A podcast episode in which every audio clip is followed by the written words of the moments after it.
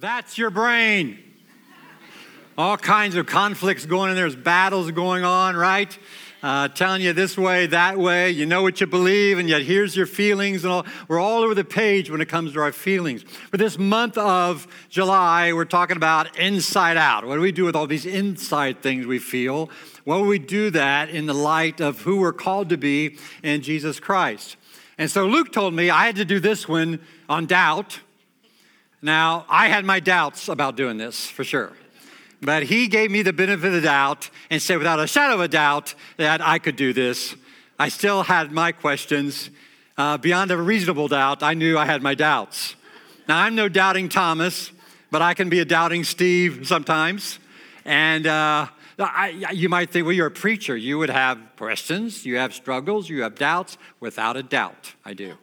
And so we're going to be doing uh, fears and tears and anger and guilt. I've told Luke he's got to do guilt because I'm with him every day. I see all the sinning in his life, and he needs to do the one in guilt. So that's how we're going to play it out.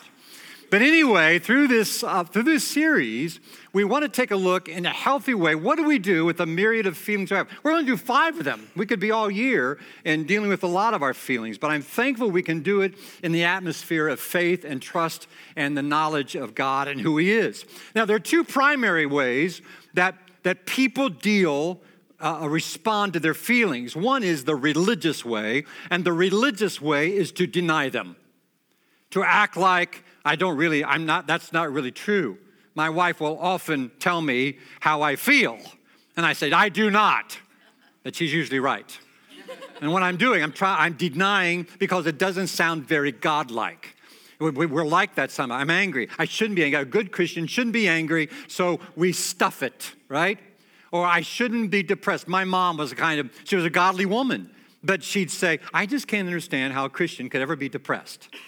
Really, mom? Talk to Elijah, you know, talk to the Apostle Paul, you know, then maybe get a clue a little bit. Uh, we have all kinds of feelings. Feelings are neither good nor bad, they just are. And to stuff them is not healthy. Now, the secular way to deal with feelings is unhealthy. The secular way is to enlarge upon them or make them sovereign or follow your feelings. So, whatever you feel is justifiable and just respond to life based on your feelings. If you're angry, just vent it any way you want to. You have a right for that. And so, so the challenge is not to be overawed by your feelings nor deny your feelings. There's a healthy way to deal with our feelings, and that is to deal with them in the presence of, of God Himself, to work through them in light of Scripture. God is the one who created us with the capacity to feel. And because of that, to work, work them out in His presence is the best thing that we do. So here's our psalm for today. It's Psalm 73.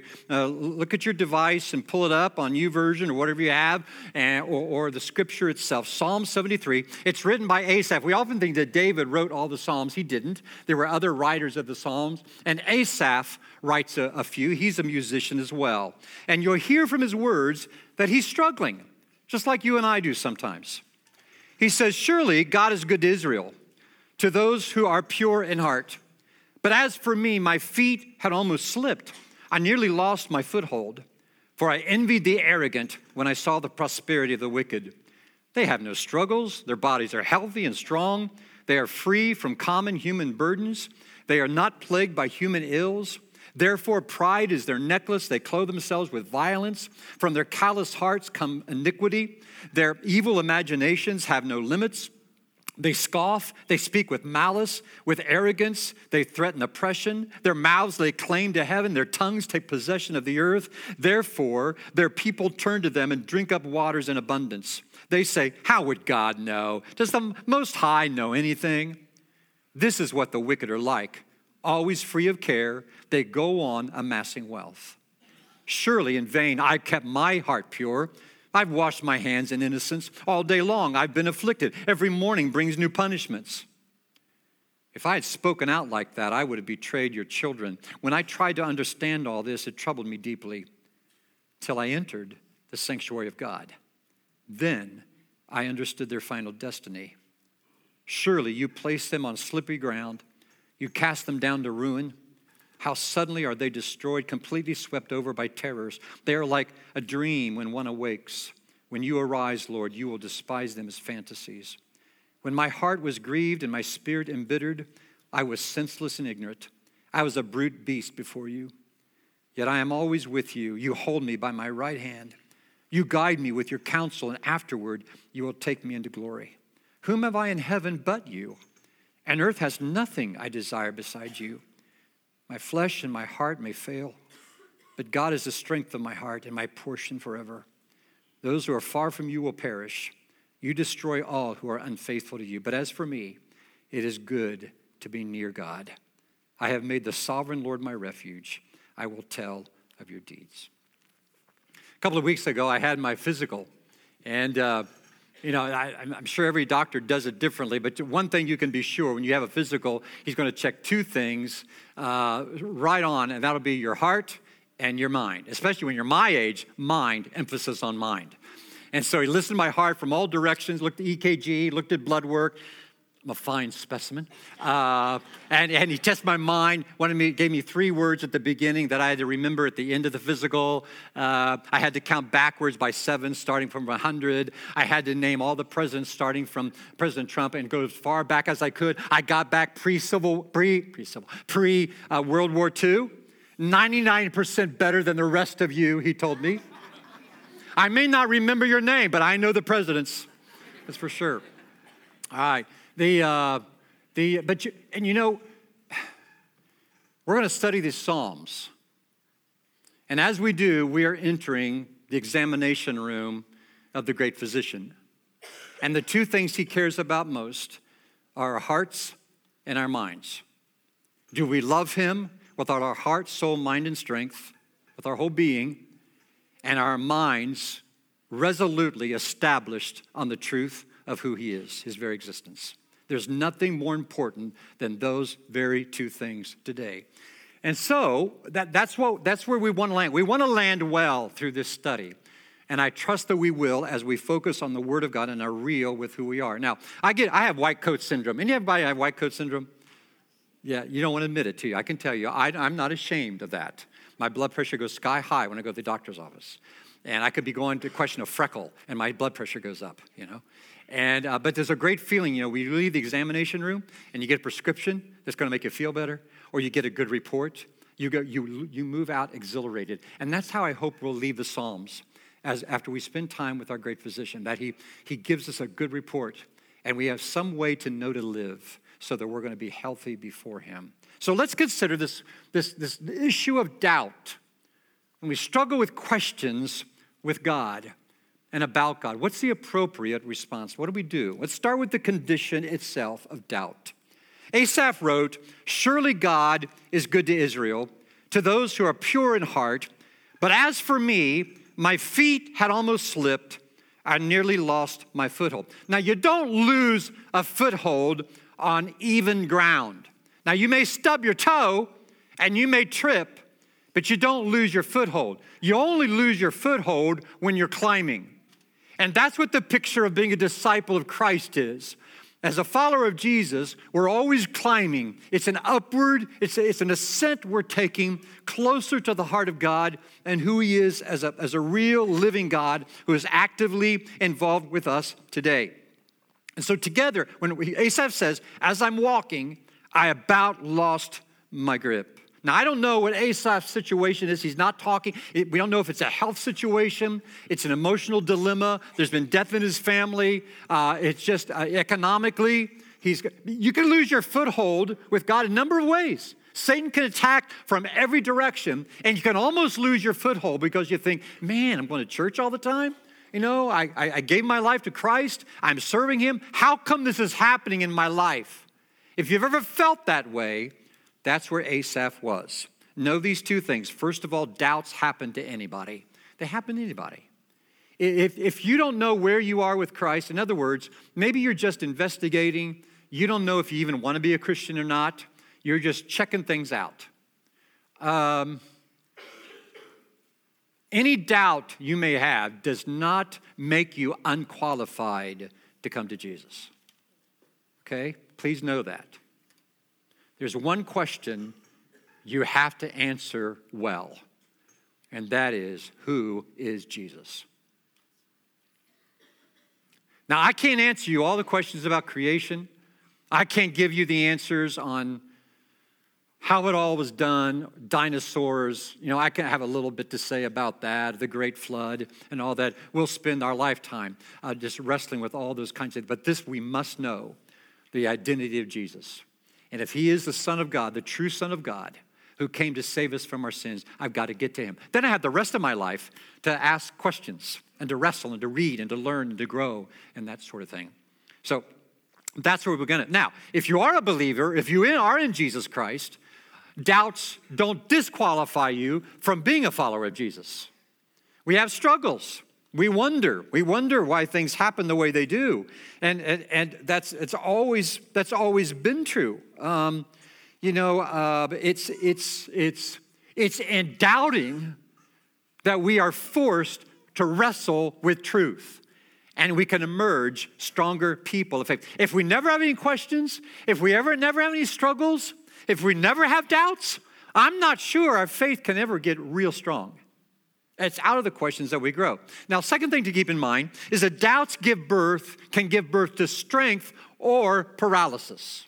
You get to decide if you're going to be stronger through your doubts or be hardened in your doubts. Now, Asaph lands well. Verse 26, he says, God is the strength of my heart and my portion forever. When I was in Ghana several years ago, uh, Enoch, my Ghanaian brother, many of you know, and remember he's been here a lot of times, he said, You're going to preach tonight outside the village. We were in northern Ghana. And now, you know, I, you don't tell me that on the spur of the moment. I had this preaching professor that said, You're going to get to the point in preaching that if somebody says an hour or 10 minutes before uh, I need you to preach, within 10 minutes you'll have three points in a sermon. Ain't never happened to this boy. I just want you to know. Now, I, I, I, I, admire some preachers and how they preach without notes. I cannot do that. And I write a full manuscript every week, and, I, and then I reduce it to that. That's all you get to see right there. Uh, I reduce it to notes that make sense to me. They wouldn't make sense to you, uh, but they do to me. And sometimes it says, talk loud here, they're falling asleep. I'll write that in the margin sometimes. Uh, so, uh, but anyway, I, I, so he says, You're going to preach. All I could think of, ooh, I don't have anything ready. And so I, uh, whatever time we had, got to sit down and scribble some notes. Then it, then it dawned on me, I'm going to be in dark Africa at 8.30. There's no electricity and I'm going to be in darkness preaching, no notes. Ah! and that's when I started praying that Jesus would come back before 8:30. And everything would be cool, right? So 8:30 comes and I was so happy that no one was there. And so I said to Enoch, well, I guess we could go. He said, oh, no, no, no, they'll come. And so I waited and waited. And finally, there was a little African guy that started coming down the dusty road. I said, well, I can handle one, I guess. You know. Within a half an hour, there were hundreds. You know what I learned? That I could preach in the darkness because I had to. And you know, my brothers and sisters, you can keep worshiping in the darkness. You can sing in the darkness. You can keep faithfully serving in the darkness. You can keep choosing joy in the darkness you can keep loving Jesus in the darkness. There is darkness in the course of our lives to come. When the answers don't come, you wonder if prayers are being heard. You wonder what God is up to. God, do you see me? Do you hear me? Do you know what I'm going through? You keep trusting and loving Him. And don't, don't question that He cares about you. He cares about you deeply. So your doubts can give birth to greater strength. Or they can lead to paralysis. Elizabeth King wrote an article in the Washington Post a couple years ago. Elizabeth had grown up in the Lord, and then uh, she, she chose to walk away from him and become an atheist. And she wrote this article for the Washington Post. It was titled, entitled, I'm an atheist, so why can't I shake God? And she confesses, quote, that woven into our psyche is a sense for God that God is a lingering presence.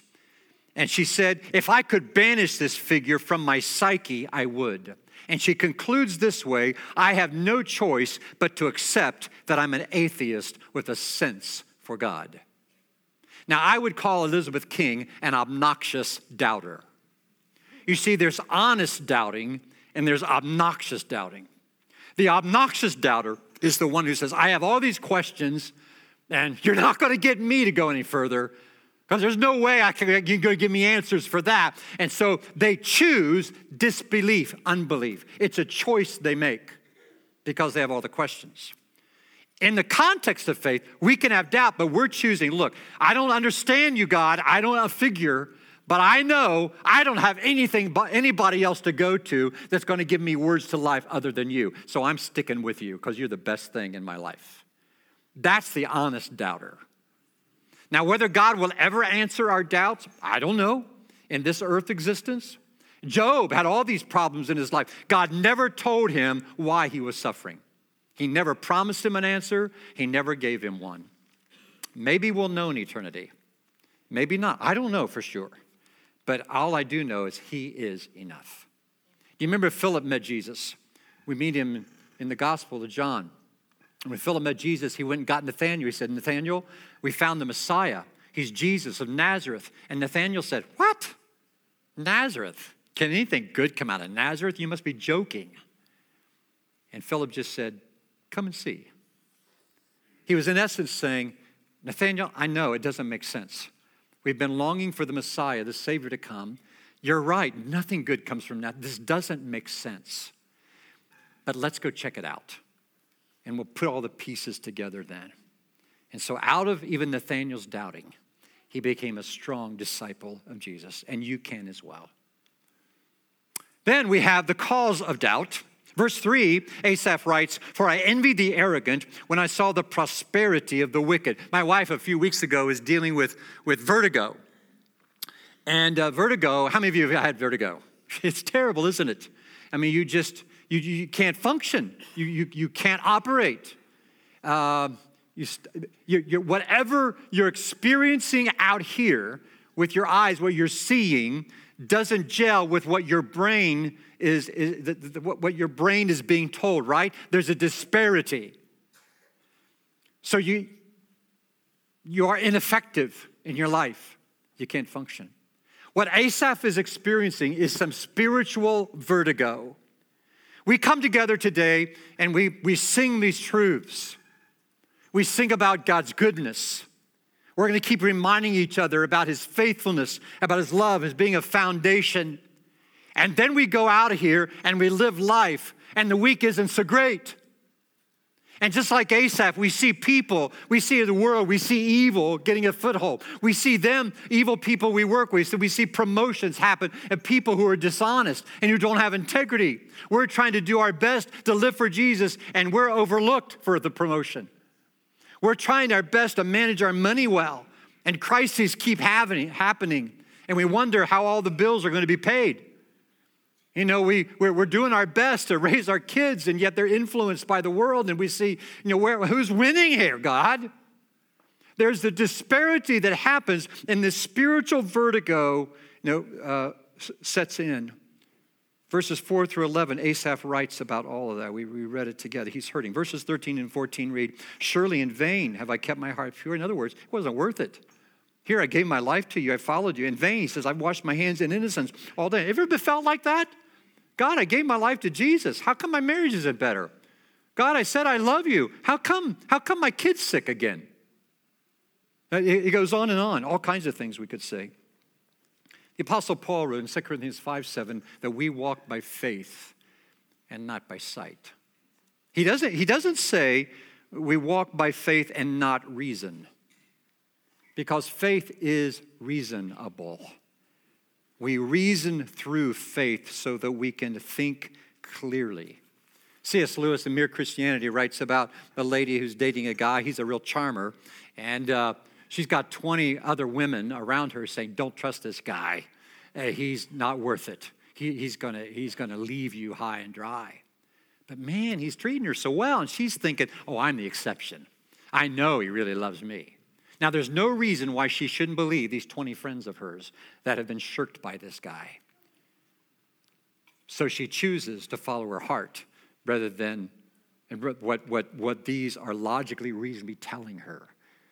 What, what they have, what they, in other words, she's, she's listening to audio of, of her friends, but she's got the hunk on video. and she's going for him. See, that, that's what happens in life. Is you, you, we come together, we hear God's word, but we experience life. There's a disparity, and we, if we're not careful, we start leaning toward what life experience, where it's taking us. And you got to be careful. You got to be careful. So, what do we do? Asaph gives us four ways to deal with this. First of all, doubt your doubts. Doubt your doubts. He says, I envied the arrogant. And maybe that was Asaph's clue to wake up envying arrogant people? Does that even make sense? It doesn't make sense. So he's questioning. He's working through his doubts. And as he does, he keeps thinking. Now, now think about this, Asaph. I mean, do you really want to live this life they're living of injustice and lack of character and evil and wickedness? Is that really the path you want to choose? He's doubting his doubts. We have to do that in life, friends. We have to think through our feelings and work them out. Second, he entered the temple. Verse 17 says he entered the sanctuary. What do you do when you're in a sanctuary? You worship. You ever feel like not coming to church? Oh, you don't want to admit it, do you? It sounds so unchurchy, doesn't it? Of course you have felt that way. You get up, you're too tired, you had a rotten week, you don't feel like praising God?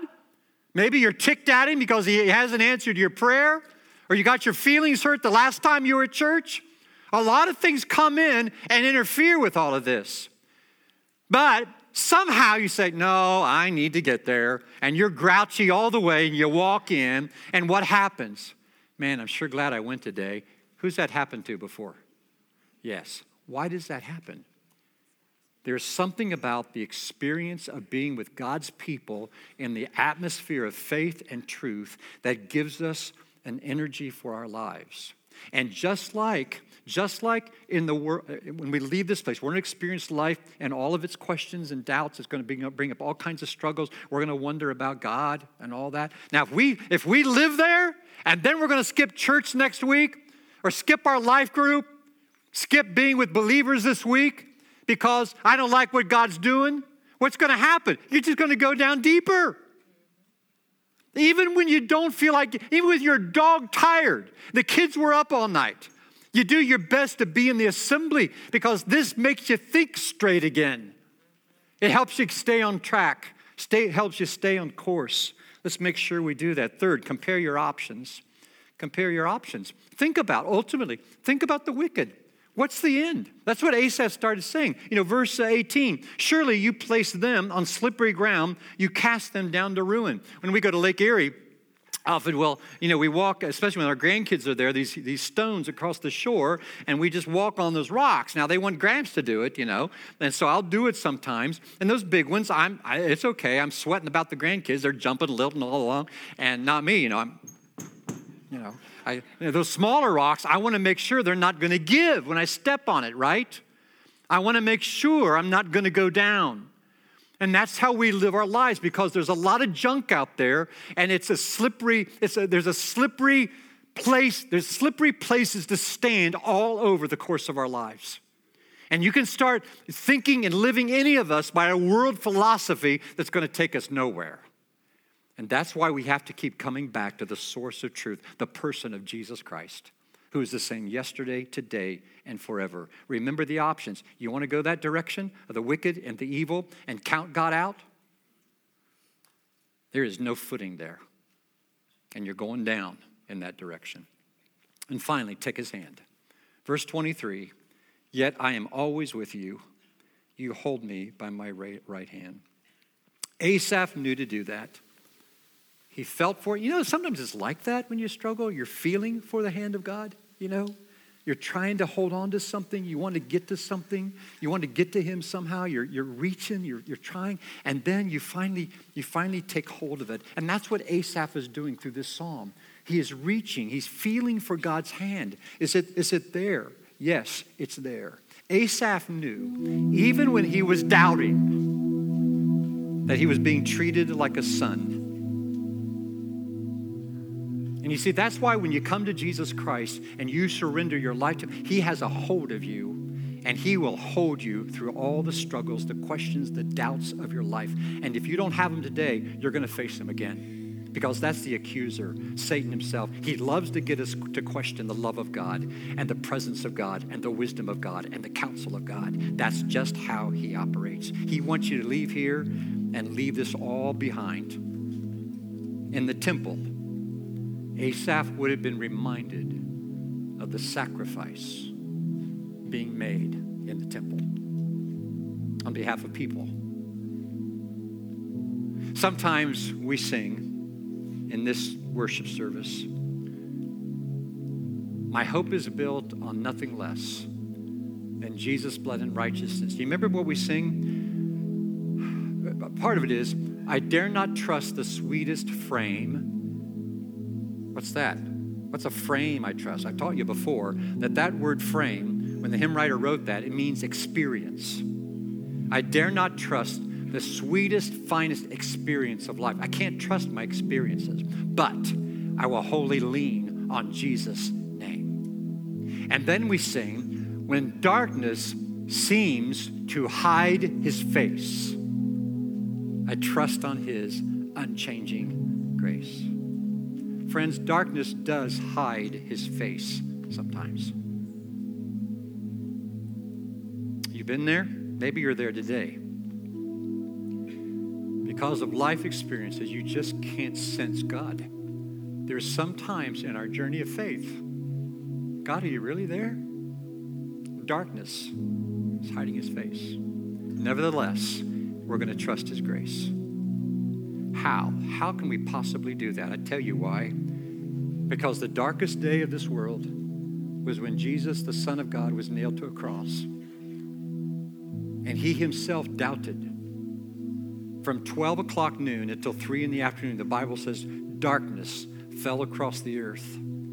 And Jesus cried out, My God, my God, why have you forsaken me? God hid his face from his son. In fact, he let go of his own son's hand that day so that through all the seasons of our lives of questions and doubts, we would know we never have to let go of God's hand and He would never let go of ours. That's the blessing of living in the shadow of the cross. And when you do, you can sing with Asaph God is my strength and my portion forever. If you're not growing to love Jesus, you need to run to Him and let Him be your strength forever.